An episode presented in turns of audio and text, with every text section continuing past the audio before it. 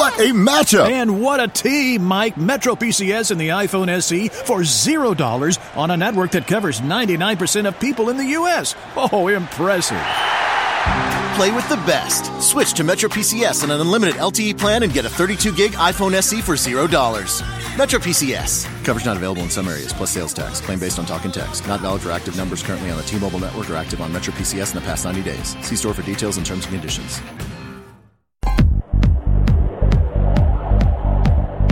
Aliens to ghosts, demons to angels, and from shadow people to the outlandish. Heidi Hollis's The Outlander, Outlander, Outlander.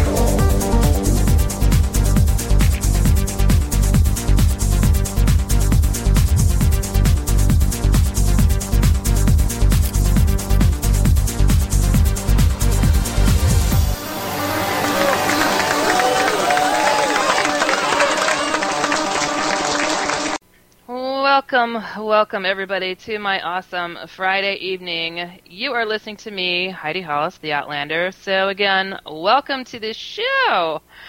You guys are probably sitting there going, my God, who is this woman? So anyways, this show is about bringing outlandish and interesting topics to the forefront from aliens to angels, ghosts, demons, holy encounters, shadow people to Bigfoot to the outlandish. I always say, if it's weird, we're here, and now you are too, so you're just as odd as I am. I know. You're among friends. Don't worry, people. It's okay.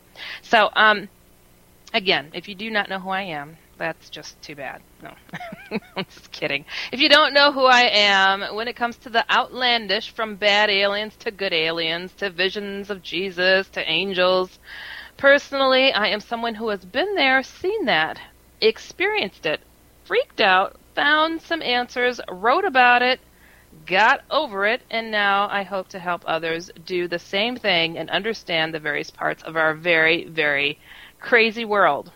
And if you want, you can learn more about me by going to my website, which is HeidiHollis.com. Everybody sound it out. H E I D I H O L L I S dot com. And uh, you will see a lot of things on there. And I ask you to join me on Facebook. I have an awesome group there called Paranormal Pledge, and yeah, all that. So, and I also have a little, little, little tiny like, I don't know. Do you call it a fan page? I guess you call it a fan page for the for the radio show, so you guys can uh, keep in touch, you know, and uh, have fun and send me messages and send your questions and all that good stuff. And I do my best to get back to you. And Twitter and YouTube, yeah, I've got all that stuff on there too. So you know, just wave or something. I do like to hear from people. And uh, for some reason, everybody's kind of shocked when I get back to them. Like, really? yeah, I, I really try. I, it's it's not always easy. I admit it. I admit not always easy, but I, I do try my best. And uh, yeah, so please go ahead and do that. And I also wanted to send a very warm thank you to you guys out there. My book called Jesus is No Joke. Yeah, I know. It's about four encounters with Jesus that I personally had.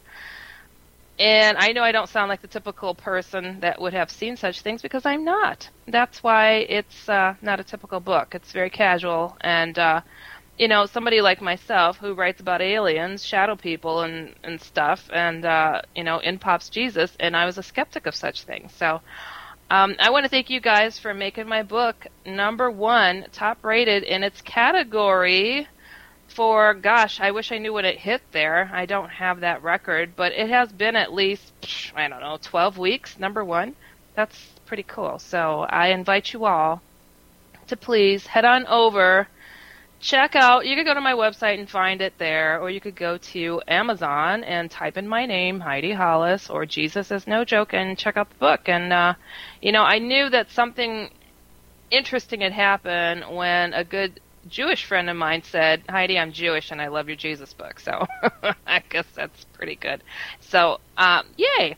So you guys, thank you again. I, I really can't thank you enough. And I invite you guys to uh, please do leave a book review if you do check it out. I mean, I only have it for two ninety nine there for the for the ebook. So I just like to keep that part as reasonable as I can because the print you just really can't control that as much. But anyways, okay, I am going to go on here but I just had to say thank you. And uh, I want to let you guys know how you can hear this program. Because a lot of people just don't know how they could do that. So, some of the very unique ways you can hear this show is through InceptionRadioNetwork.com, of course. so you just go there. And you can get an app for your Android or iPhone and just type in Inception Radio Network and you get the whole app for free. And you can hear this program by phone. Isn't that cool? You could be anywhere and just call 832-280-0830 or 786-837-2262. You can hear the whole darn program just by, you know, tuning in on your phone. I, I think that's a, a neat feature. And people, I know you guys are shy, and I know a lot of you listen to the archives, but if you are a live human being at this time, you can always call in and ask myself questions or my awesome guest at 188 919 2355. Or if you don't want to do that, you can always Skype in your questions and comments at Inception Radio Network. And then there's also a live chat. Did you know that? There's a chat room you guys just go to the chat room, inceptionradionetwork.com, and uh, yeah, and we could just chat it up. And I do visit the chat room, and I do look at your questions there. So if you got questions, going back and forth sometimes could be a hassle. I but I try. I still try.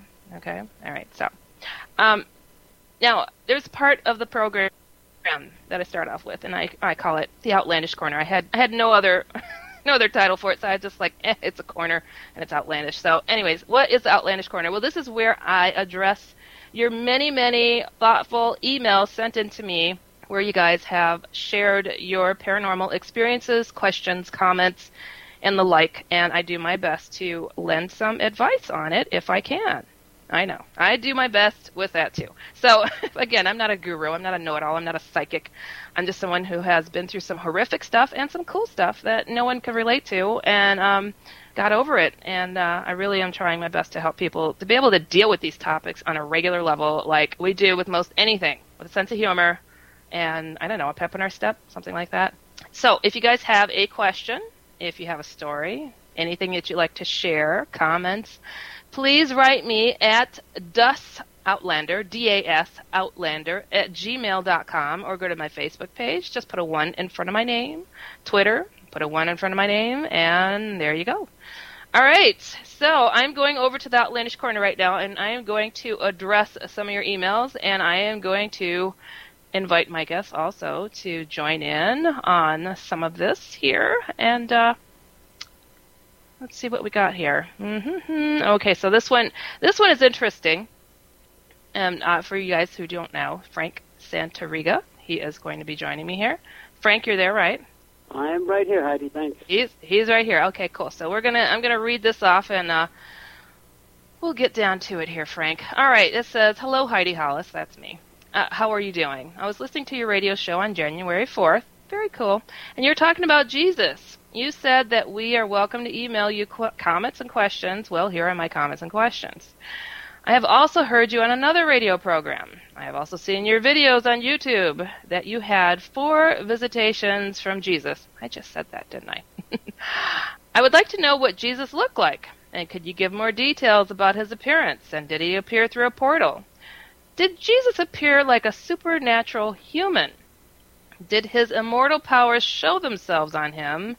Is Jesus God? I have heard on the radio and on TV that Jesus is God, or Jesus is the Son of God. What did Jesus tell you when he visited you? Wait, there's a lot of questions. have you read the whole Bible? And lastly, how come Jesus does not help, help people in the world, and how come he does not prevent bad things from happening to people? If Jesus is all powerful, how come he does not control the world? Also, I have a friend that is 70 years old. Two years ago, he told me that he met Jesus in real life. He said Jesus appeared to him in 1976. He was wearing a black robe with a black hood over his head, and there was no light around him. If you want to answer my questions on your Outlander show, that would be good. Take care. Thanks, Eric.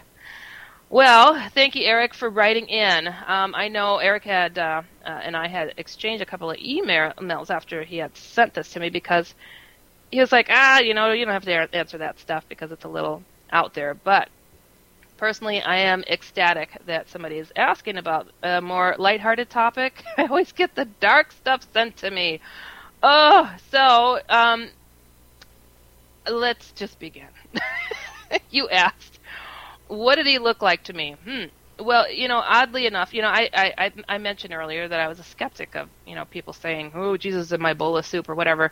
Um, I just didn't think that stuff was happening. I didn't see him in a bowl of soup or anything like that. I had, uh, I guess you call them visions of him. Um, absolutely fantastic things that changed my whole tune and uh, you know didn't it didn't confuse me on where I stood on when it comes to things out of the ordinary like aliens and UFOs or anything like that. I could keep my faith and see a UFO at the same time. It's kind of a neat trick, I know, but yeah, it could it can happen. But a lot of people do lose their faith um, when they've experienced the paranormal, and I think that's sad. Um, a lot of people lose their faith when horrible things happen to them, and that's even more sad. And through the exchange of emails that I've had with Eric here he did mention that he had lost his faith in God, or there even being a God, and is near being atheist because so many awful things happen in the world. And to be honest, I think a lot of us have been there. I think a lot of us have been like, ugh, this place sucks. There can't be a God. What the heck?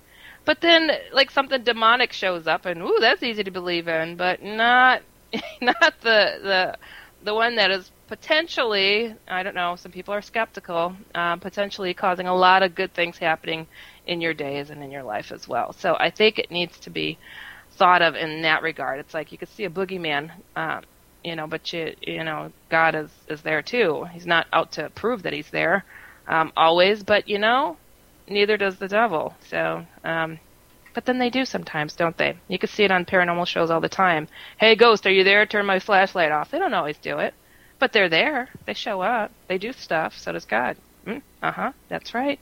One two punch. Um. So, anyways, did Jesus appear like a supernatural human? Well, he was levitating. Um. And he did look very much like um. Like the renderings that you see, I, he was wearing a white robe. He had shoulder length hair. When I looked up at him, I could not see his face; it was shadowed in. Um, so I did not get to see what he looked like. But when uh, one of the experiences I had, I got very close to him and just magnificent blue eyes. I had never seen in a person, but I did see in a movie called Dune a long time ago. You know, the glowing blue eyes. If you didn't see Dune, okay. Um, but yeah, uh, he had really glowing blue eyes like that. Um, and then you asked a whole bunch of other questions. Is Jesus God? Well, you know, what's that? Uh, the Holy Spirit, Jesus, God, you believe in as being related to each other, one of the whole. Um, that's just something kind of biblical. So, um, but he also respected the fact that there was a father in heaven. So I guess it's yes and yes. He's both, right? It's part of the big guy. hmm Just like we're part of our father. Yeah, okay. I'm not. I'm not a pastor. I'm not a priest. I'm not any of that stuff. So I'm. I'm sorry. I'm just me um, interpreting on my own. So I think it's a good idea to interpret for yourself.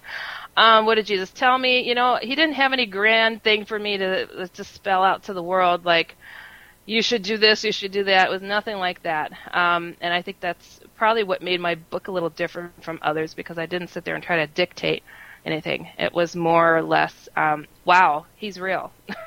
the smacking of the reality in my face, and I hope to smack in the reality of other people to realize that um, he's real. And I was a huge skeptic of him and had put it in my first book, actually, and then had to rewrite that book. Yes, I did. That was The Secret War. That's the first book written on shadow people. That was me. Okay. Um, have you read the whole Bible? Mostly, I guess you could say. Mm-hmm. Yeah. Um, how come Jesus does not help people in the world? Why does Jesus not help people? You know, um, it, I've been helped. I got healed of an incurable disease in one of the um, experiences that I had with him. Since then, I have had, mm, let's see, horrible things happen to me, and he didn't always show up and fix it right away either.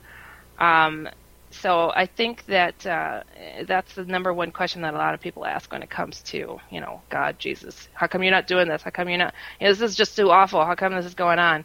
You know, I think there's a lot of lessons to be learned. Um, I had a lot of crazy health setbacks recently, and um, what did it get me to do? Well, it put me on my butt where I was sitting home writing a lot, and now guess what? I'm going to have like four books being put out to the world pretty soon because of it So everything happens for a reason. Even though I think I could have done without, I don't know, a broken neck. I think I could have done without that. But maybe God said, Mm-mm, Heidi, you need to sit down for a bit because I really, really need to see that book get done. So, yeah. So, so you know what? I'm gonna, uh, I'm gonna just like save this next email for next week because we're running short anyways, and I'm just gonna get to my awesome guest. How's about that, Frank? Sounds good. okay, Yeah, because I don't feel like getting scooped up or swooped up by any more UFOs or anything like that. All right, so yes, people, I have an awesome guest tonight. I have Frank, and if I slaughter his name, he might get me Santariga. Joined a That's fellowship in oh, okay, yay!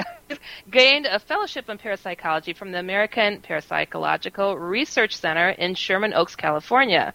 He has been engaged in the investigation and research of paranormal phenomena for over 25 years. His most notable of UFO cases was the Hudson Valley Triangle phenomena of the mid 1980s, and of haunting cases, it was Montauk, New York, Hangman's Ghost. Many of his investigations can be found in his awesome new book called Paranormal Family and Friends. Everybody, welcome Frank Santariga. How are you? Thank you. Thanks a lot. Thank you.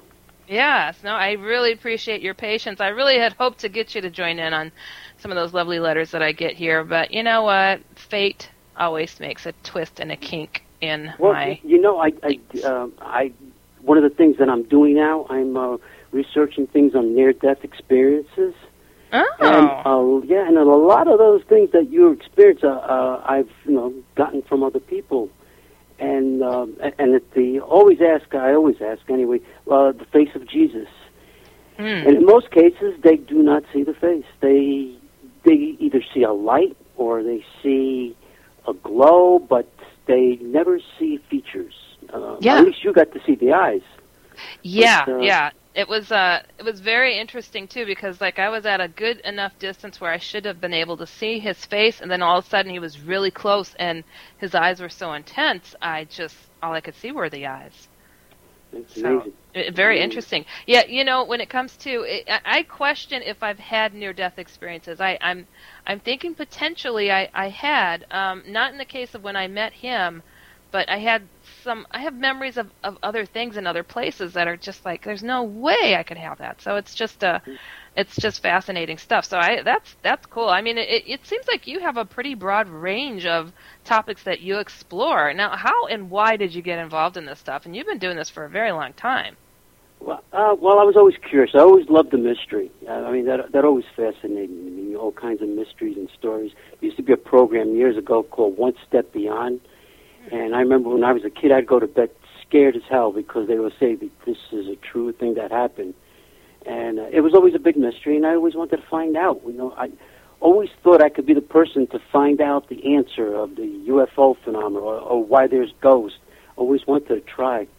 Uh, and then uh, one year when I was in Italy, uh, I, I guess they, they say that I saw a UFO. I mean, not just myself, but uh, like uh, thousands of other people. Um, but to me, looked like a meteor that was coming down, but just slowed. I mean, to a very slow pace. Went around the mountain and then shot back up. So I guess it couldn't have been a meteor. Huh. So that got me thinking too when I got back home. So I started looking into it more and more, and uh, and I, I just became fascinated. You know, with the the uh, that uh, again back in the '60s, uh, they were getting a lot of these sightings out in the West. So I was starting to learn more about it, and uh, and, and then uh, again ghosts. Uh, like I say in my book, my family, um, you know, my mom, my cousins, um, they've had. Uh, some kind of psychic abilities uh, to see these things or to feel these things or to know when things are happening. So uh, that got me all interested in getting it all together and making it like a book. Interesting. Now, do you feel because this kind of runs in your family that perhaps that's why you've got the inkling that you did to get into this stuff and why maybe you saw the UFO or you know there's there's been mass sightings where there's others in the crowd that don't see anything. So, you know, what what do you think? Do you think that this is what what drew you into this? I, I, I like I said, I always was fascinated by a mystery, and uh, and I I don't know why. Like for a good example, my wife and my daughter, they tend, they at least they tell me they see what they call shadows. Mm. You know, and uh, now I'm wondering if that's the type of shadow people you see, or is it a shadow people like the when you go on an investigation, you see a shadow go by. I I don't know, but how come I don't see it? I'm up here, uh, you know, in the office up here at night, sometimes three or four in the morning, and, and I don't see nothing but my cat jumping on the, you know, on my lap over there. uh, I, I just, uh, I, I just don't, I don't see it, and I always wonder why, why can't I do it? Why can't I see it? I, I just, I just don't have that ability. But yet it Interesting. comes so easy to the people in the family. Wow. But uh, you feel that this is this is something that has just run along your family lines, though, on your side and your wife's side, apparently. Uh, yes, yeah. Well, my, again, my wife uh, is not that, um, let's say, psychic as my mother or my cousins are. Uh, she has the the ability to know when the song's going to come on the radio, or if she says something, something will, somebody will say the same thing uh, right after her. She has that kind of ability, but like my mom, where she could see things, she has premonitions uh, of, of things happening, and where she used to anyway. Um, it's a whole different area. Uh, they're more of a psychic medium type of person, where my wife just has some psychic abilities. I see. Yeah. So now, But it, it- know you got involved in this in in such a unique way. I mean, it's like okay, you you like mysteries. A lot of people like mysteries, but Mm. wow, you got involved in the American Parapsychological um, Research Center. I mean, what did that involve, and and what Well- why did you why did you I- I- take it that far? I mean, that's interesting. Well, I, I um, well, I was living in Colorado at the time, and uh, I was taking classes at the University of Denver. And one of my classmates uh, had a uh, a book, you know, uh, a catalog from the uni- uh, from the uh, research center. And I said, you know, well, what's that all about? And so he uh, he explained it to me, and I thought it was just fascinating. I said, you believe in these things? He says, well, there's something out there. I mean, not everybody could be making up these things. There must be something out there to it. So I looked into it, and and I uh, I just got hooked. I I mean, it was just the subjects were just fascinating. Uh, you know, psychometry, uh, uh, telekinesis, near-death experiences, out-of-body experiences. I mean, these subjects are are just fascinating to me. and it all got launched from your having seen that that UFO. You know, it's interesting. A lot of people who get involved in this stuff, it it starts with a personal experience, and then there's that interest that just peaks and peaks. And uh, you know, it, it's another fascinating thing is too that you know, like a lot of people will focus on just one thing in particular, and myself and you, you know, it's like you, you start to see that there are connections between different paranormal phenomena. I mean, have you found? Exactly. And and and I, Heidi hit it right on the head because as I, I, I um, as one of the things I belong to is a uh, MUFON, the chapter here in Michigan, and um, at my first meeting there, I sat at the table and, and I, you know, I said to people, you know, I introduced myself and I just went around the table and I said, well, do you have UFO experience? And you know, they, some of them had it, some hadn't. People have, they were just curious, but I, I mean, we're not just talking about UFOs here. We have people who see dimensions. We have see people who are uh, have different uh, have been in different universes, parallel universes. I mean, you sit at that table, you think you're with uh, you know like a wacko group. It's just unbelievable, and that but they all tie in with UFOs, and everything seems to blend together. Wow. Yeah, it does. It really does. And you know, it, oddly enough, I've had literally paranormal uh, researchers like ghost hunters tell me that I'm nuts for believing in aliens. I'm like, what? you know, yeah, come on. right, right. Yeah, exactly right. Like Yeah. you're chasing specters. I mean, that's it's just uh it's just funny to me that that I mean, I think that a lot more camaraderie needs to be seen and and and shown between those of us that are in, involved in researching things that are not quite the norm. I mean, wouldn't you say? Oh yeah, definitely. I I, I mean, I became uh, fascinated with the the groups here that I, I belong to. Uh, uh, there's the the one group here in Michigan here that um, extraterrestrials group here. Uh, I thought they were just going to be talking about UFOs, but they were talking about the, the Mayan calendar. They were talking about the again, um, different dimensions, and how there's a, a new conscious coming to the people here now. But the new year, this tw- 2012 thing, wasn't going to be like the end of the world, which everybody thought that was. I mean, if you talk to people on the street, they thought it was going to be the end of the world. But the people who are, I, I guess, at a different level of consciousness than I am, that's for sure, they said it's not going to be the end of the world. It's going to be a new way of thinking, a new conscious people are going to be more aware of themselves. So it's, Right. it's almost like a conscious revolution instead of an end of the world type of thing. Right. And, And, uh, to be honest with you, 2012 really sucked for myself and a lot of people. and I'm thinking it was the end for a lot of us in misery. It was ending in misery. Was just never ending horrific things that seemed to happen. And I'm like, gosh, 2013 had better be better than this because it it it was a horrible year for a lot of people. So I'm I'm like I got my fingers and toes crossed that this year is going to really show us something fantastic. Even though 13, I don't know. Some people think that's a lucky number. I don't really prefer it. I don't know. Uh, like I said, these the, the people here at the, the Southeast Michigan UFO uh, ET Information Exchange, uh, they're not just solely for UFOs. They're into everything. I mean, uh, spirituality, um, crystals. It's just like you said, everything ties in together. There's not just one area where, you, like you say, a ghost hunter will say you believe in that stuff, or uh, a UFO guy say you believe in ghosts. That's nonsense. But I, I see a tie-in to all this somehow. I really do.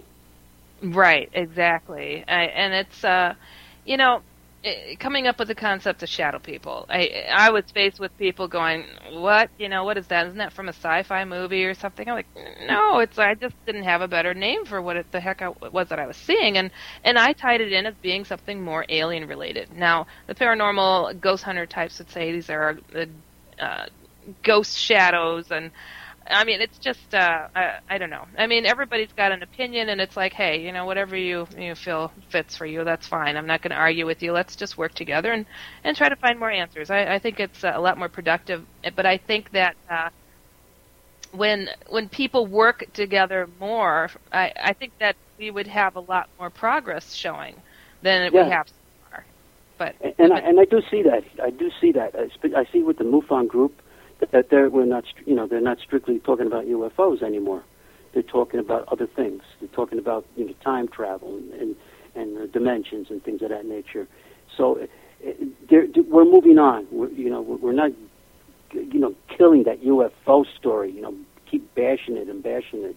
Um, for myself, I, I'm I'm being honest. With this is probably the last year that I'm going to be really any kind of act, active in the UFO area because I, I'm just tired of it. Uh, I mean, if there's no disclosure, uh, then the heck with it. I, I'm just going to go on and do uh, continue my work on the near-death experience, uh, do more research on that because uh, I, I've, like I said, I've been hitting my head against this UFO thing. I mean, we go to these meetings and we, we keep saying the same thing. You know, we got to get these people to talk. We got to have do a disclosure, but nothing's happening. Hmm. You know, I, yeah. I can relate to that. I, I, I understand what you're saying because it's like it's out of our hands essentially. It's out of our hands until Right. the powers that be say, oh, "Okay, I guess we'll crack and say, yeah, we got some uh, aliens hidden under the base here or something." It, Right. and it, it's just like you could go and scrape up the little remaining crumbs that our government leaves here and there, but they're just looking at us with poker face, going, "Oh no, what you're talking about?" You know, it's it's Mhm, a bit mhm. but the near death experience stuff, I mean, people are so changed by their experiences, they can't wait to tell you. Is that Yeah, you, and that's what I found. You know, you, you think people would uh, kind of, you know, most people try to hide UFO type things. They, you know, they don't want to really come out and say, "Hey, I saw this UFO things." But when you're talking to people who had near-death experiences, they want you to know. They want you to know the whole story because they come out of it feeling a whole different thing. They're they're they're more tuned to, I want to say, spirituality. They're more up attuned to a God or, a creator. There's something more to look forward to. Right, and, right. And they come back with a purpose. They they they really come back. Most people would have to come back uh, with a purpose. Interesting. Well, you know what? I want to get to our first break here, and then we'll get more into what your book is about and some of Sure. your more famous topics that you've researched. You guys, you're listening to me, Heidi Hollis, the Outlander, on Inception Radio Network, and we will be right back.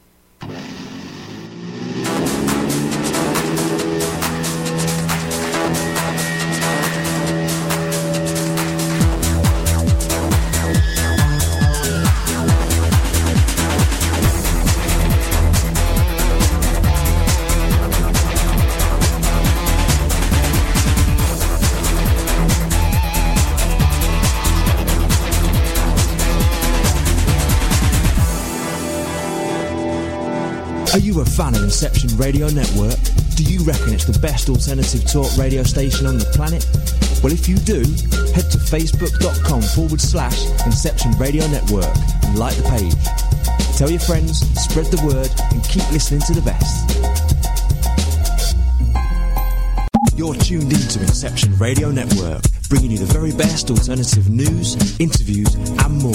100% quality, 24 7, 365 for the last three years. Carl Sagan once wrote that the questioning mind needs to be instilled with both skepticism and wonder, for the universe is a pretty big place, filled with undelved mysteries, sciences, and life that we've barely begun to comprehend.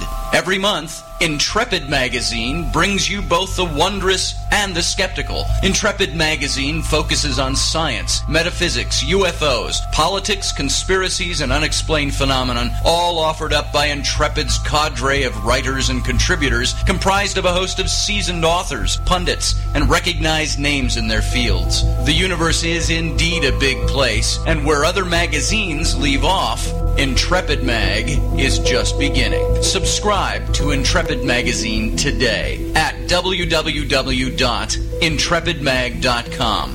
That's www.intrepidmag.com. Get advice on aliens to ghosts, demons to angels, and from shadow people to the outlandish. Explore the paranormal with Heidi Hollis. The Outlander.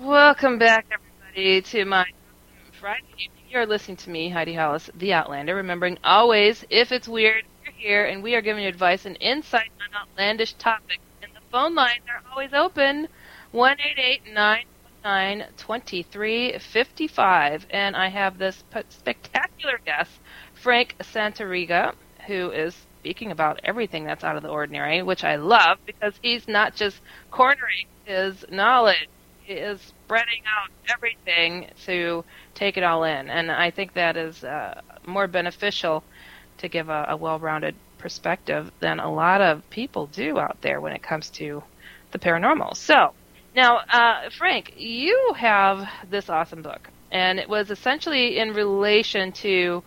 Uh, well, paranormal family and friends. So the people that you have in your life who have experienced odd things. Where does this book take us? Does it focus on a lot of different topics, or is it is it on just the one?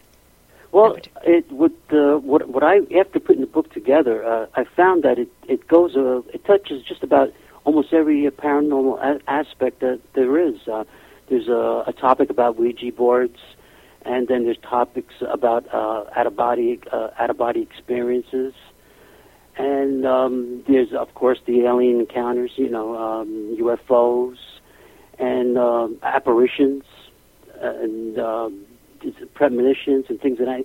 So I pretty much uh, found out that after putting it all together, I said, "Wow!" I says, "I'm touching just about everything that I've been working with in, in the paranormal."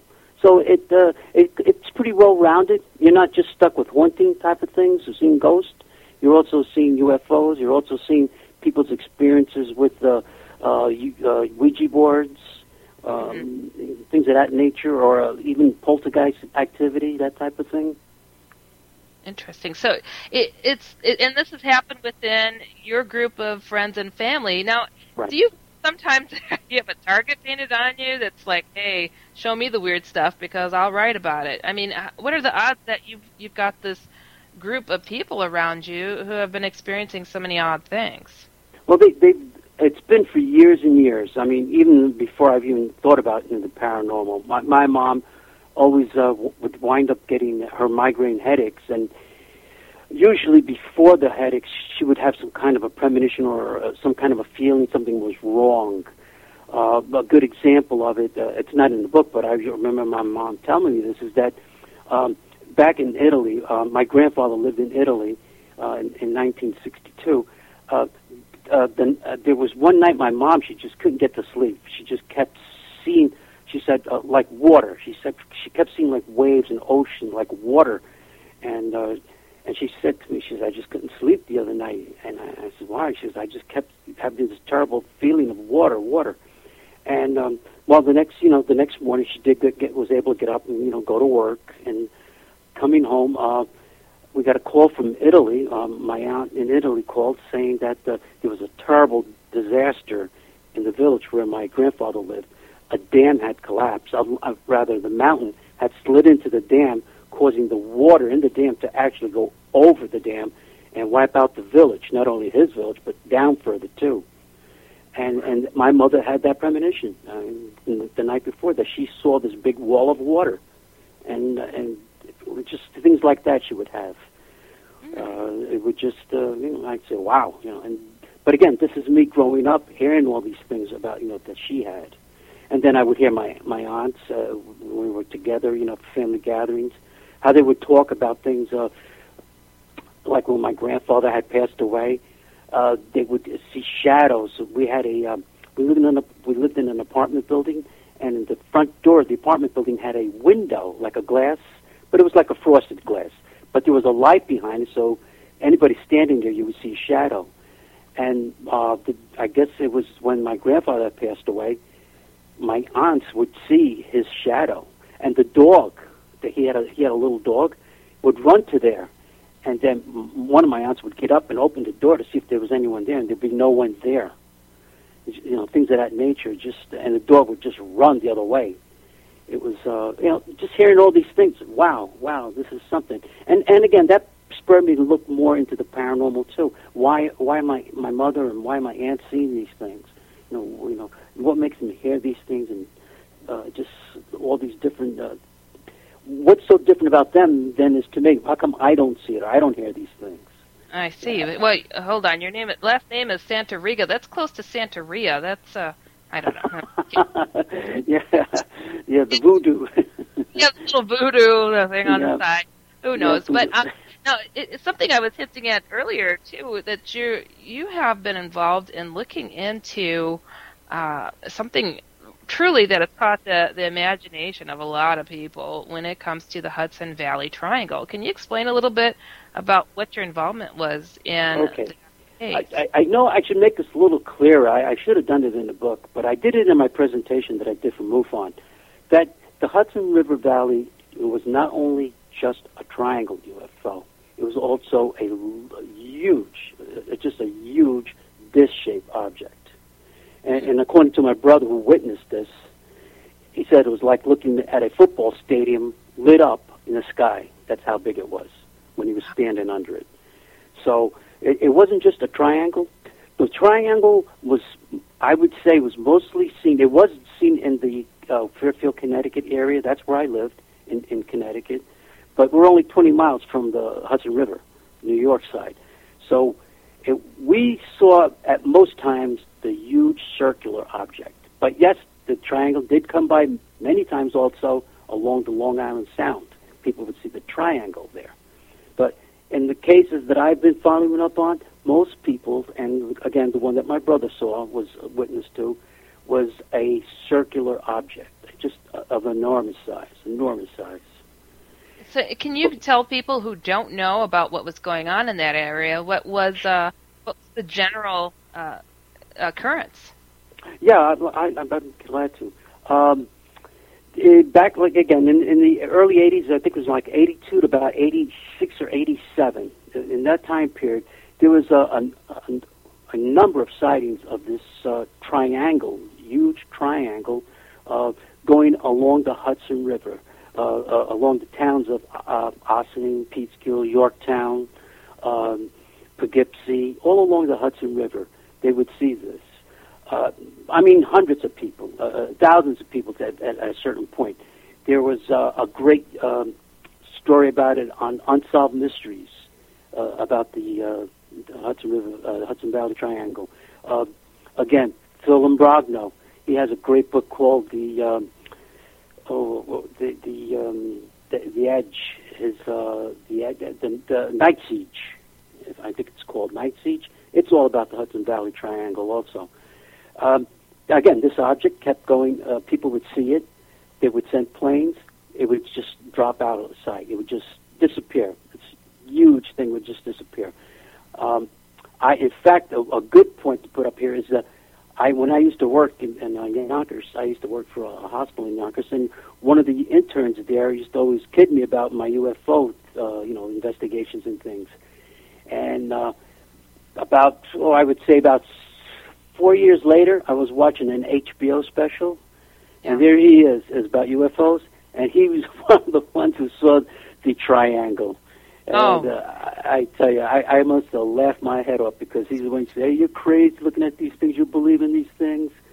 Uh, I got my brother was the same way. I mean, he wasn't he wasn't never a believer in UFOs until he had his experience.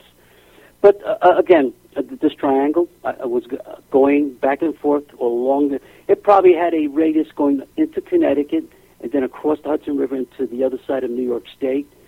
Uh, I would say maybe about a 50 miles radius that they, will, people would witness this uh, object.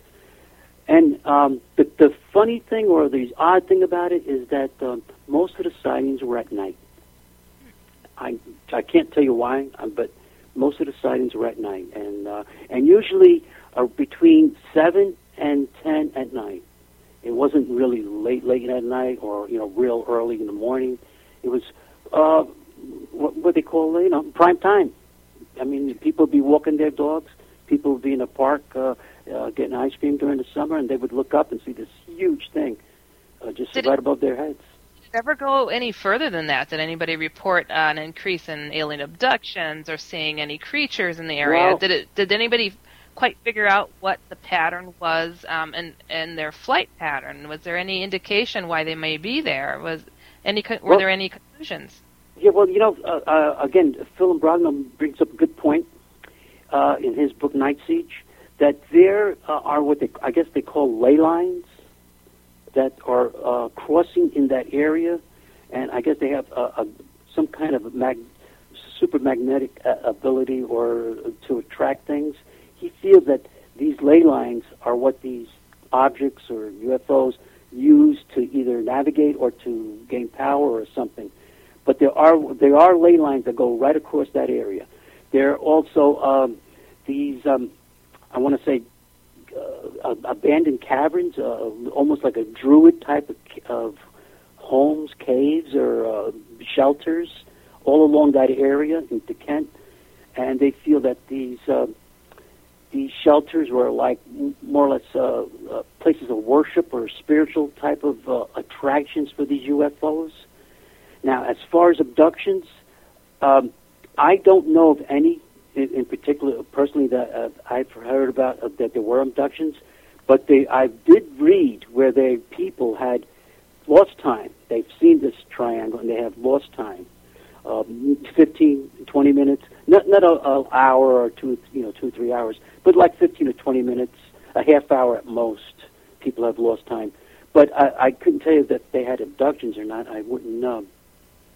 Now, uh, I, I could bring up the, my brother's uh, experience on the, the one we, he saw in Connecticut. Uh, I believe it's July 24th, uh, 1984. Uh, that evening, uh, he, I was uh, painting uh, up in his. Uh, he was living with us at the time in Bridgeport, Connecticut, and I was painting his uh, upstairs uh, room. And I was listening to the radio, and I heard on the radio. Well, I mean, usually we, they talk about politics and things that's going on, uh, and locally. But uh, all of a sudden, uh, a caller comes into the radio station saying, "Hey, uh, did you look out the window? We got the UFO going right up Main Street in Bridgeport." And you know, well, again, the, the, this guy, his name's Tiny Markle. He was the radio host. He, he he likes to joke about everything. He says, "Well, I hope he has a better chance finding a parking space than I did." And the guy got kind of annoyed on the uh, the other side of the radio and said, "Hey, if you don't you don't believe me, go look out your window." And so uh, he, he says, "Well, let me amuse this guy. Let me go look out my windows." And so he put on a couple commercials. When he got back, he said, "Hey, people, this guy's not lying. There's something going up Main Street, and it's huge." So I hear this while I'm painting. I just drop my paintbrush and everything. I says, "That if it's coming up Main Street, it's going to come right up by my house. So I'm going to go out and see it." So I grab my camera, I, my uh, binoculars, and my video camera, and I get ready to see this object coming up Main Street, and I don't see anything. So I turn on the radio and find out that uh, they had made a turn and it's heading uh, more in the westerly direction. So I said, well, let me jump in my car and see if I could catch up to it. So I get in the car, I drive up, and I'm trying to listen to the radio, looking out the window. What a matchup! And what a team, Mike. Metro PCS and the iPhone SE for $0 on a network that covers 99% of people in the U.S. Oh, impressive. Play with the best. Switch to Metro PCS on an unlimited LTE plan and get a 32 gig iPhone SE for $0. Metro PCS. Coverage not available in some areas, plus sales tax. Claim based on talk and text. Not valid for active numbers currently on the T Mobile network or active on Metro PCS in the past 90 days. See store for details and terms and conditions. Don't see if I could see it. And then uh, I'm running up, going towards uh, the Sacred Heart University up there, uh, which is like at the top of a big hill. So I would be able to see pretty far if I get up there. Then I hear on the radio, because I'm still listening to the radio, where the guy says, "Oh, it turned over. It's going more to the west. It's heading to Fairfield County, not Bridge, uh, Fairfield, city of Fairfield, and not Bridgeport." So by that time, uh, it's way o- o- far with me. So I said I gave up the chase, and I just turned around, went back home, started painting again. But uh, maybe about a half hour later, maybe maybe yeah, maybe about 45 minutes later, I hear my brother slamming the door. He yelling out my name. And I told him, I'm upstairs, up in your room. So he runs up and he says, You never believe what I saw. I said, You've seen a UFO, right? He goes, Yeah, yeah. And he goes and starts telling me all about it, you know, how he uh, he was coming uh, up to uh, to the uh, Fairfield exit and um, on the, I believe that was the Merritt Parkway. He was uh, coming up on Fairfield exit going north, and he said his car started to sputter, and he didn't want to get stuck in the middle of the road, so he pulled it over to the side. His car died and trying to figure out what the heck happened. As he got out of the car, he noticed that down further, where the exit was down the hill, a while there was all cars were all stopped. There was traffic was stopped and was backed up quite a bit. So he started. To, he said, "Well, his car's not working, so he might as well go down and see what's going on." And he goes down there, and he uh, he sees uh, one of the state troopers right there at the middle divide, saying, um, "He says to him, what's, what's going on?" He says, "What's happened?" And the trooper says, "Look up." So my brother looks up and he just couldn't believe his eyes. He says, "This is just huge, just huge object, just hanging over their heads." It's like what You you got a- into. I've got uh, a you question know- here for you, here, Frank. Uh, someone from the chat room is asking if there's any truth to there being pilots that were flying in that immediate area that night in a tight formation that were mistaken for a UFO. Well, I, I don't think you can mistake this for a UFO. I, I think you know what the, the fellow's probably asking the question about the uh, the triangle, because there were times where there was uh, what they call ultralight craft. Okay. These uh, uh, like one man uh, ultralights that they fly. They there were a time that the supposedly, you know, I I don't know much about this side of it. Again, this is more uh, what I've been reading about it and doing research on it was that the government was hiring people to fly these ultralights from Stormville Airport, which is probably maybe uh, uh, 10 to 15 miles from where they were seeing this triangle object. They were trying to get these ultralights to fly to simulate this triangle so they could say, hey, you, got, you weren't seeing a UFO, you were seeing these guys in the ultralights. But the people would come back and say, hey, wait a minute. First of all, we can hear these ultralights. They make a hell of a lot of noise. This thing was lower than these ultralights, and it didn't make one sound. So, uh, to answer the question, could it, the uh, the triangle, the flying triangle, be the ultralights?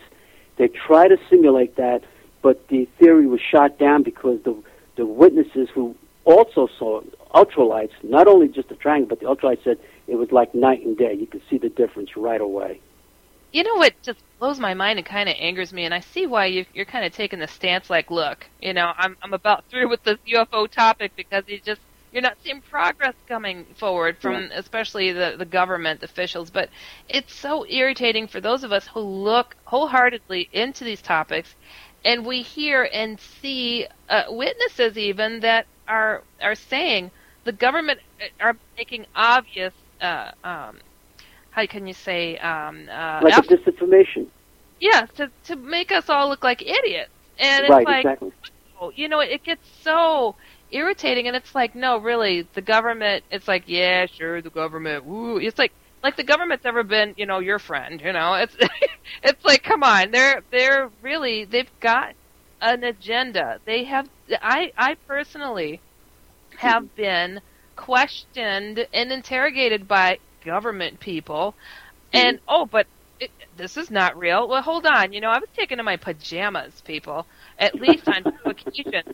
And there were other civilians there being interrogated too, but oh, UFOs aren't real. Why are they asking about aliens to us regular people then? Right, you know, right. Like I feel Right. pretty sane. Um, I didn't imagine that this had happened to me, and uh, you know, uh, black helicopters over my home. This is this is real. This and this is nothing that if you wanna, I, you could get popular for better reasons than saying I got kidnapped by government officials or I saw UFOs. I'm sorry, but there's a lot more out there um, to be known for instead of that. Oh yeah, I mean, I, I've I've spoken to people that that uh, you know they were real, willing at first to tell me all about these things, and then I go back to get you know I like I said I want to just review what we talked about, and he said, you know I don't want to talk about it anymore, and it's like well you know you sat down with me for three or four hours to talk about this to write I write this report up and everything to get your you know the information, and you don't want to talk about this anymore, and it's like uh, you know what happened. And then I, I go to find out that uh, he had some visitors. But I, Yeah. you know, I don't know if they're men in black or what, or just uh, soldiers or whatever. But he, uh, it just he says, I, I just don't want to talk about these things anymore. Oh yeah, uh, it, yeah. it's frustrating. It's, re- it's very frustrating. And, and then you know, we always say we always say the government. I mean, is it the government? I honestly believe. I mean, I really, truly, honestly believe that Obama and most of our presidents didn't know what the heck was going on. I, I think there's like maybe a, a a shadow government or a shadow group of people uh, that are in control of these things that are, are uh, you know I'm not saying above the government, but they're like away from the government. Uh, it's it, because if you think about it, most of our, our government officials we elect them, so they're only there for a certain amount of time.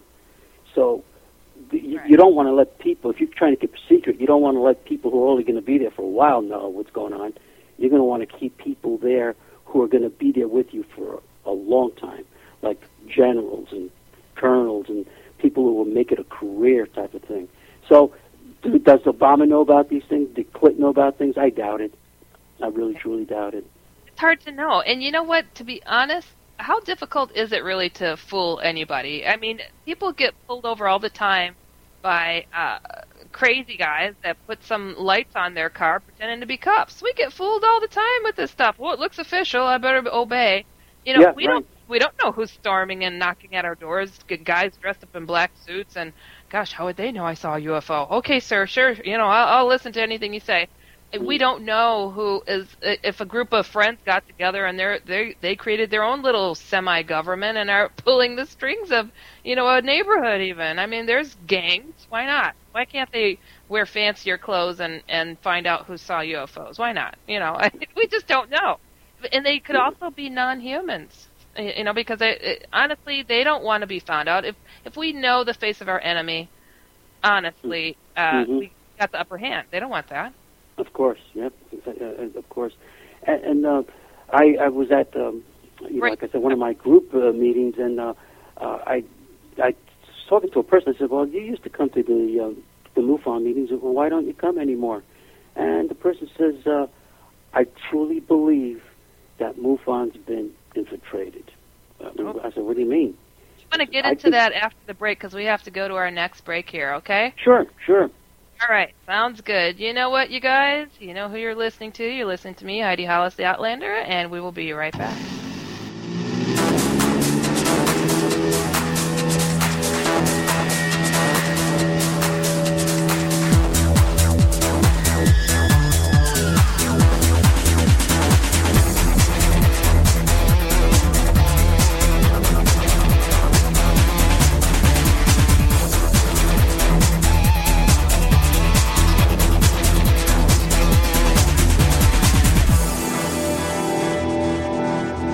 Sagan once wrote that the questioning mind needs to be instilled with both skepticism and wonder, for the universe is a pretty big place, filled with undelved mysteries, sciences, and life that we've barely begun to comprehend.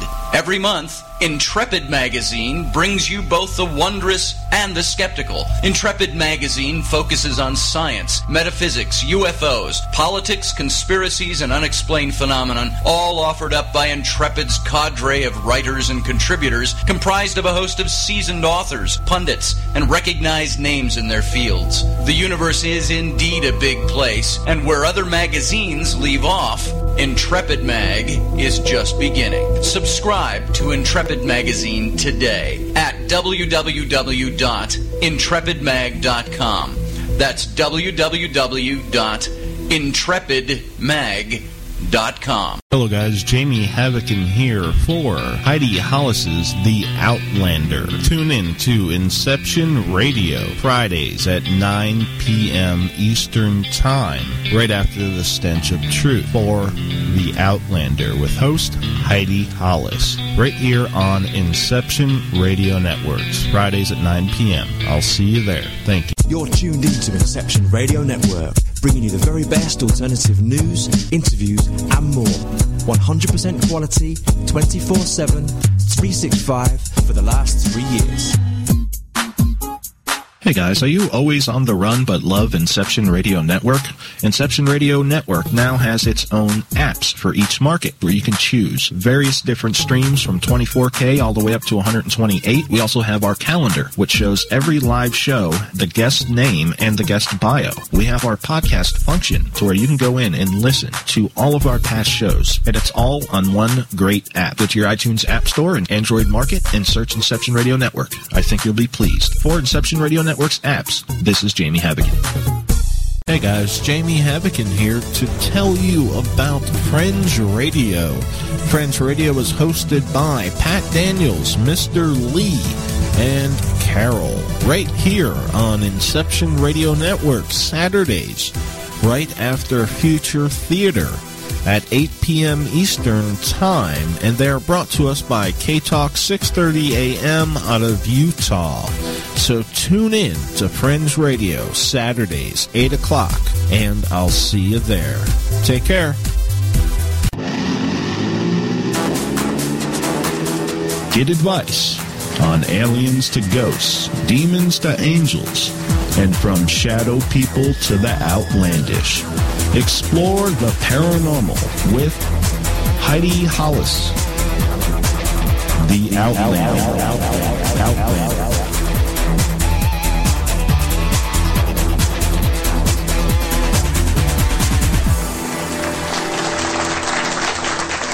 Welcome back, everybody, to my show, Heidi Hollis the Outlander, on Inception Radio Network. And we've got Frank on as our awesome guest absolutely everything because there's so much to cover.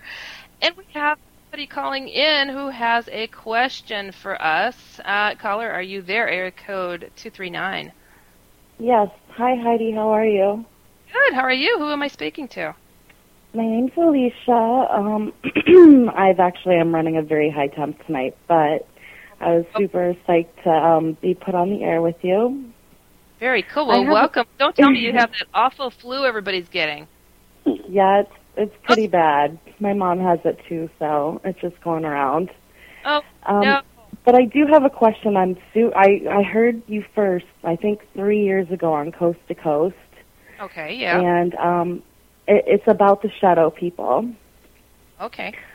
Um, I have seen three different shadow people in my lifetime, and um, I saw blinking, like flashing lights. They kind of looked like, um, like, oh God, the cold medicine. He he, um, like uh, those lightning bugs in my closet like a week before I saw um, the shadow person, and I just wanted to know what exactly that was because I wasn't drinking, I wasn't doing drugs. I, you know, it was just waking up. My my dog woke me up. He was barking. He saw it too, and I want to know why throughout my life I've seen these people or or so these things. Okay, and now the things that you had seen were they about the color of a of a lightning bug, kind of uh, greenish, yellowish? It looks almost purplish, like um like sparks. Um, I had a friend. It's funny when I tell things that have happened to me, like I don't even, you know, like if I hadn't experienced it, I would have never believed myself. But I had a friend spend the night, and they were sleeping in my room, and we had our backs to each other, and um, they were looking at my closet and woke or woke me up and said, "Oh my God, I just saw something in your closet. Wake up!" And I didn't believe him. I was like, "You're full of it. You just go back to sleep. You you're seeing things." It like I never even heard of that. And then it was probably a couple years later that I saw it.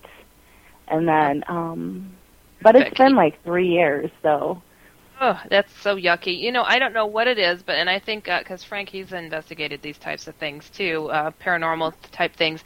I don't know what it is about closets, tight spaces, dark spaces. Closets are often dark. These things like to hide in there, and it seems to be a portal of some sort. I don't know why it is, but and you'll see odd little things. It seems like where, where there's a portal, other things can poke their head through and and take a look around. Unfortunately, and uh, and it's just like their little safety spot. And if this is still ongoing, I'd say it, you know you you, you got to get rid of these things. They're they're not welcome. Um, I mean, Well- this is something that you're still dealing with, correct? It's um it's funny because I I did deal with it for about three months and um it was really really hard for me. I was bartending at the time. I would stay at work very late and I wouldn't want to come home and then I started spending the night at other friends' houses because I was just I was terrified. I lived by myself. I did not want to sleep in that room. And I swear to God, the very next day, because I didn't go to sleep, I like it was three in the morning. I woke up. My dog is barking, and we were actually having a tropical storm. I live in Florida, and we were having a tropical storm that night. And I thought, you know, it's normal for him to bark because of lightning and trees and stuff like that. And um, I looked at him, and my eyes became accustomed to the to the room. I had an alarm clock, so I could pretty much see everything in the room. And I'm I'm looking at my dog, and he's on my bed, and he's not barking at the window. He's barking at my closet. And I I look at my closet, and there was a man standing in my closet, but he was all black, and you couldn't see through him, but I could see completely everything around him.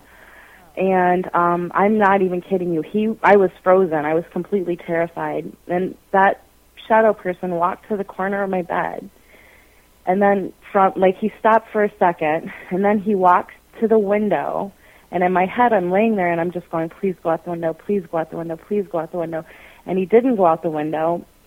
He walked right back to that corner of the bed and then he walked up to me and it's like he leaned forward into my face because the room got black and then it was like uh, like this pressure and I couldn't see anything and then like he backed away and I started seeing things come into focus and then he walked back in my closet. I was terrified. I was like, did I just see what I saw? Like, oh my god, like what is going on here? I called my neighbor upstairs and it's like 3:15 in the morning now. And I'm like, please come downstairs. I'm so scared. And he's like, oh, it's just a storm. Don't. And I'm like, I I could care less about the storm. I just saw a flipping ghost. Oh. And I, I do have a question. Uh, now, have you seen this uh, shadow person before you moved to this house, or is it when you moved to this house that you started to see this? Um, I saw him before I moved to the house, and that's why Heidi completely um, caught my interest because I saw one with a um, a top hat. The second one I saw had a top hat, and that was Oh. in Atlanta. And not only did I see that, but my babysitter saw it. My brother saw it. My next door neighbor saw it. Like there was a whole bunch of people standing on the street looking at my house and and the shadow person was actually standing in the in the window of the dining room window and you could see the light on behind him and we lived in a very in Atlanta in a very very active area in Atlanta I don't know if it was the house or just the area because it wasn't just my house it was house across the street next door to me and I was a young child and I used to tell my parents this and they used to go you know you're just you're young and you're dreaming and da da da da da. But I think I'm actually a very I'm sensitive to it because I've been seeing it since I was young, and now I'm like 37. So Mm-hmm. Frank, yeah, that you- was the third one that I saw. Have you noticed a pattern with people like like herself that are sensitive to these things, and so everything just shows their face to them? I mean, have you have you noticed that in your research? Yes, yes, I did. And in, in fact, uh, like I said, uh, my wife and my daughter can see these these shadows, and I can't. And they describe it just about the same way. It's just a dark form. Now, uh, they they never distinguish whether if it's a man or a woman. They don't tell me that. They just say it's a shadow person.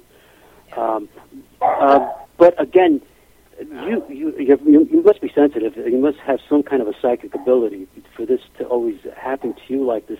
But you said other people noticed it also, though, right? Um, yeah, around me, um, it wasn't just me. Um, like I've been with another girl, and when I was, I've seen, I've seen ghosts, but I don't consider shadow people ghosts. No. Um, they're totally different. But I've seen actual ghosts where, like, you can, like, they look like a person, Yeah. or sometimes they look like a photograph, or um,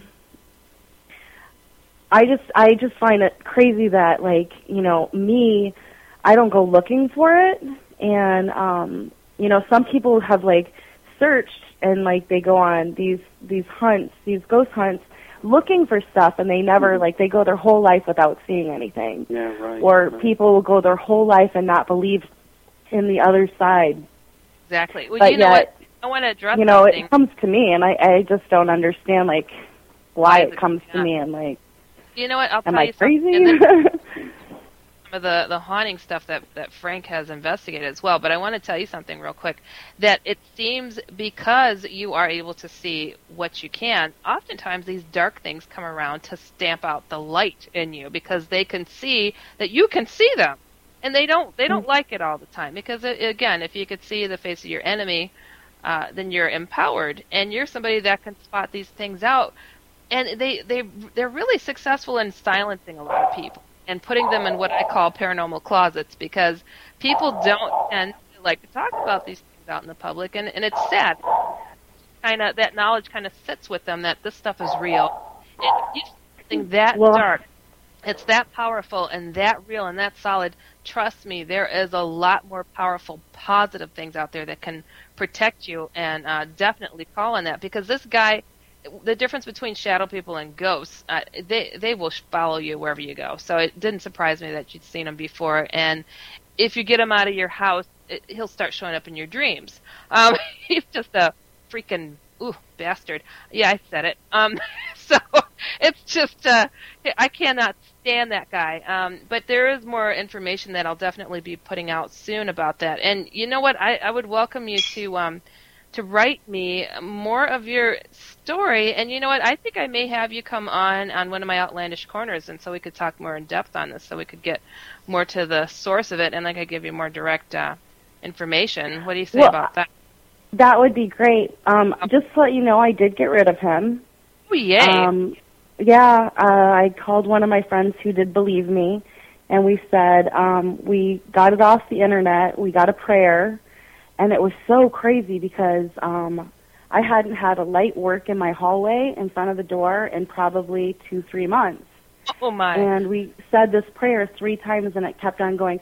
And we walked through the house. We lit candles, white candles in every window, opened all the windows, opened the doors, and said this prayer, go to light. And I can't really remember what it was, but all of a sudden, that light in the front door turned on, and there was not any breeze. The the flames weren't flickering, but um, my drapes in the front door started to move like someone was looking out the, the, the window to see who was outside.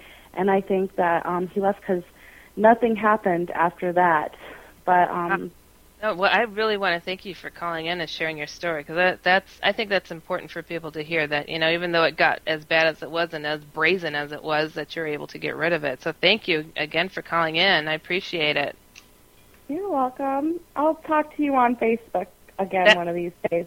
Oh, Elizabeth, please do. All right, thank you. okay. Thank Heidi, you for having me. uh, Heidi, it's Frank. I, Yeah. I do have a question for you. Uh, uh, like, I'm not so familiar with, with these shadow people Yeah. uh, as you are. Uh, I, my question is: Is it an evil presence?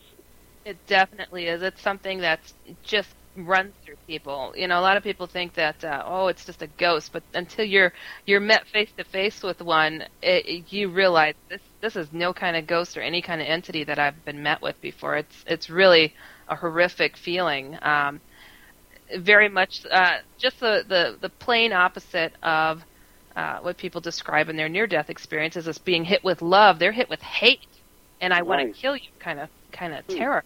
It's really awful. Um, and you know what, Frank? I got a question here for you because you were talking about earlier about your research, how you wanted to uh, kind of steer more towards the near-death experience type of topics. Because Right. let's just face it, the UFO phenomena is out of our hands. We could scrape up what we can, but it's just so aggravating. But um, somebody from the chat room said if if they if you've noticed there is a difference in near death experiences uh, uh, based on people's different faiths. Um, I would say that there is no difference in, uh, as far as people's faiths, but the evidence or the research that I've been accumulating, what I find is that the way the person experiences his near-death experience, if it is a heart attack or if it's drowning or or if it's an automobile accident, there are patterns associated with that. Now, the most people who have remembrance of it are people who drown. I noticed the people who were drowned, who were drowning or drowned, they have a better recollect of what happened, and they see more what's going around them than people who suffer a heart attack or uh, people who've been in an automobile accident. Um, it, it, I found out very fascinating that uh, they can retain more than the, the other people. The other people experience things, uh, uh, definitely. But the people who seem to have drowned can give you minute details, like what the people that they've seen on the other side, what they were wearing, or what building they were in uh, on the other side, or the colors, uh, how vivid they were. They, they get into a more of a detail than of the other way that people experience death. But as far as religions, they uh, they they're from all religions. They all experience the same thing. They, um, in fact, I had some people who were Jewish and met Jesus, and And- stood in front of Jesus. But again, Jesus was a Jew. And I were mean, they still Jewish after the the encounter with him? They they felt that uh, they still were Jewish, but they said they they they spoke to Jesus. So they essentially accepted him. Uh, You know, because I why I'm asking, I had a Jewish friend who had an encounter with Jesus and remained Jewish, but said, you know, Jewish is my friend too. Like respected and acknowledged Jesus for who he who he is. So, Mhm. uh, so very fascinating. Uh, do you find um, people who have had these near death experiences that they have uh, changed and altered their life in, in, in ways that have inspired others, like always, or do some of them just kind of go, well, that was just happened and I'm moving on now? Uh, most of them, I would say, most of them. Uh, I, I've got. Let me see. I've got about. Um, just trying to get a rough idea how many I have. I have 18 that I'm looking at right now. Out of the 18, I would say at least 15 have changed their life. They've become more spiritual, and I'm not saying that they became. If they were Catholic, they became more Roman Catholic. I'm just saying they became more spiritual. Uh, Do you find too? Uh, and this is an important question because a lot of people are like, "Oh, I don't want to have a long suffering death," but a lot of people say drowning is a slow death.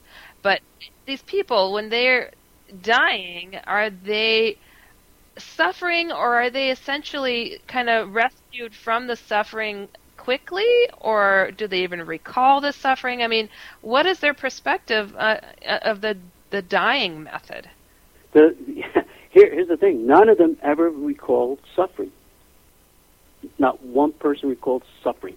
They they maybe like uh, one person who had the heart attack felt a punch in his chest, but after the punch in his chest, he was free. He he just seen himself as he was zooming back up towards the light. He saw himself laying on the uh, on the hospital operating table, but uh, it, no suffering. Uh, he had no suffering whatsoever. Uh, uh, even a person, say this person, uh, this woman, she was in an automobile accident, and she just the last thing she remembered was flying through the uh, the front windshield. She went flying through the front windshield, and the next thing she saw herself laying on the grass next to her car as she was zooming back up, but she did not suffer. She didn't feel anything. That's So- amazing. I, I, you know, it, it's a lot of people don't seem to understand. Uh, you know, if the soul is to be taken, it's taken. And I had seen somebody that was uh, had a near death near death experience after being attacked, stabbed to death, and Mhm. they felt the the initial knife going in, but then a light came and opened up and said, "We can take you now, so you don't have to feel the rest of this." And he started to go away with with the with the angel, and it said, "No, I have a son. I should come back." Said, well, it's going mm-hmm. to hurt, and they came back, you know, and it's. It, it, so what you're talking about here is absolutely relevant to what it is that people are, are claiming to experience, and I think it's important for people to know that for our loved ones who we think just you know utterly suffered and died, that Right. they're not alone. They're not alone. It's that you know, Greg. You just you must be reading my mind. They have to realize they are not alone, and and uh, all these people tell me this that either, an, like you say, an angel or some spiritual guide comes with them, or it's a friend or it's a relative that'll escort them. They- They're not alone. They're just you're, you. It's it's an old cliche, but you don't die alone. No one dies alone. No, there's even been uh, I, I at least I've heard one where two uh, friends were in a car accident and they went down the tunnel together. I had never heard of that before, but only one of them came back. But the other one was okay with that because she was jealous her friend got to go home and she didn't. So, um, so it, she said it was kind of consoling to her. Now, I wanted to. Uh, we only have a short time, and I wanted to get to your your haunting paranormal investigations. Okay. Oh, my goodness, you have so much that you cover, so I'm trying to squeeze it all in, Frank. so, sure, sure. now, what has been one of your most intriguing investigations as far as ghosts are concerned, or demons? Heck, Uh, well, um, probably the most intriguing was my father's. Uh, the that's the Montauk uh, uh, incident where he had the hangman's ghost. yeah. Um, I mean, t- to know my dad when, when he was alive, uh, he he was a, a construction worker. He was in the army, World War II. He, um, he was just a, a regular guy, you know, just typical hard hat type of guy thing. Um, and um, no nonsense. Everything I did, he, he thought was stupid. The things, you know, looking into the UFOs or into the paranormal, he thought that was really idiotic.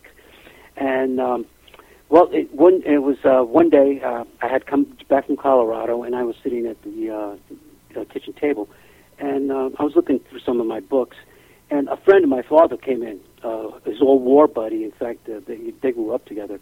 He came in and he, um, you know, said hi to everyone. He just dropped by, say hi, and he saw one of the books I was reading uh, about the paranormal. He said, you know, what's this stuff about?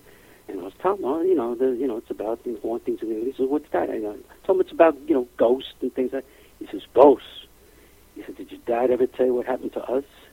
And my father was sitting right across, and he says, said, you're not going to tell him about that stuff, are you, Angelo? And he says, yeah, we got to tell. He says, "Uh, Frank wants to know. Let's let's let him know what's going on. What happened? My father got so PO'd that he got up and walked outside out of the, uh, onto the porch. He didn't want to be around when Angelo told me the story. But uh, as the story goes, my dad and Angelo they used to like to go fishing uh, in Montauk Point. Uh, in- during the winter, uh, they, they they catch this fish called a whiting. It's like a small codfish, and um, they they went out there. I think it was uh, on a um, oh I think it was a, it was uh, on Washington's birthday. It was in February. You, you could fish these fish in the winter. It's the best time to get them. Anyway, they drive out there. They go to this place, and uh, they uh, they have to walk by an old abandoned uh, naval uh, air base that was out in Montauk during World War II. They used to have a naval air base out there, so they have to go by that uh, air base. They go by an old airplane hangar that's there, and they walk out to the old pier to fish. Well, you know, they catch their fish, they do their things. I'm giving you the short version.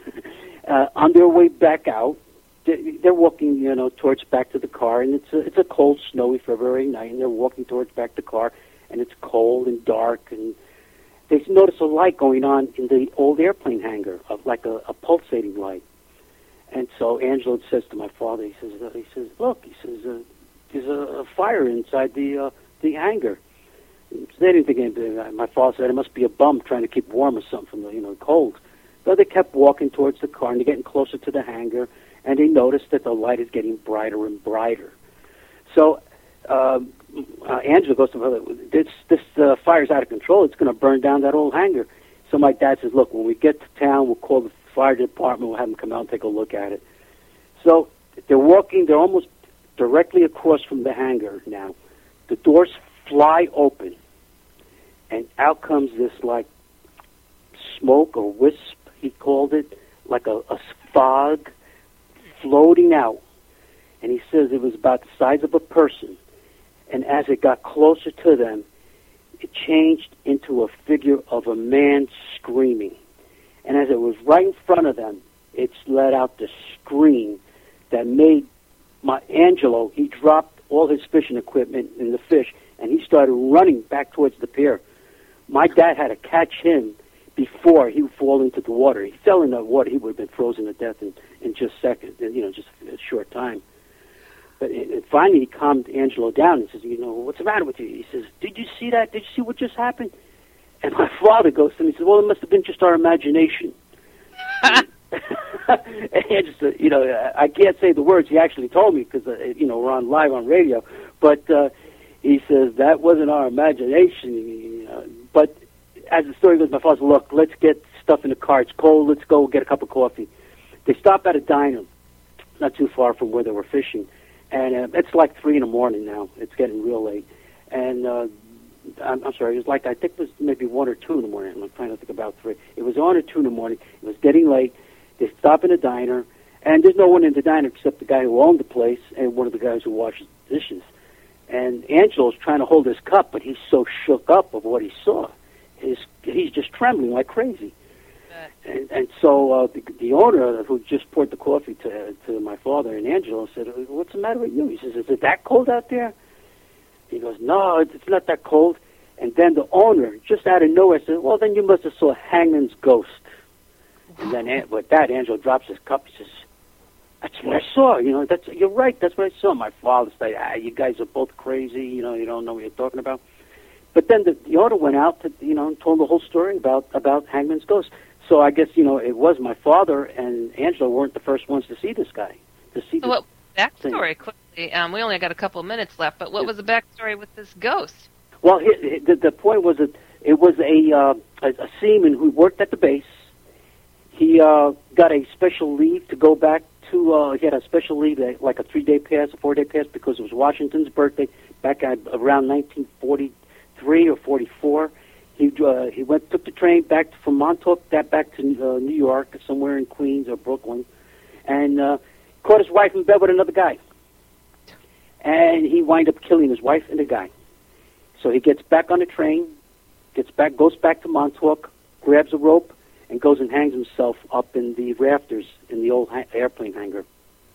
Wow. And supposedly that's the hangman's ghost. Goodness. Uh, in, yeah, in, in the book, I you know I, I go a little bit further in the investigation, and I then myself and my friend would go there in Montauk. Now this is back in 1979 or 80 when we went there, and to retrace everything that was happening.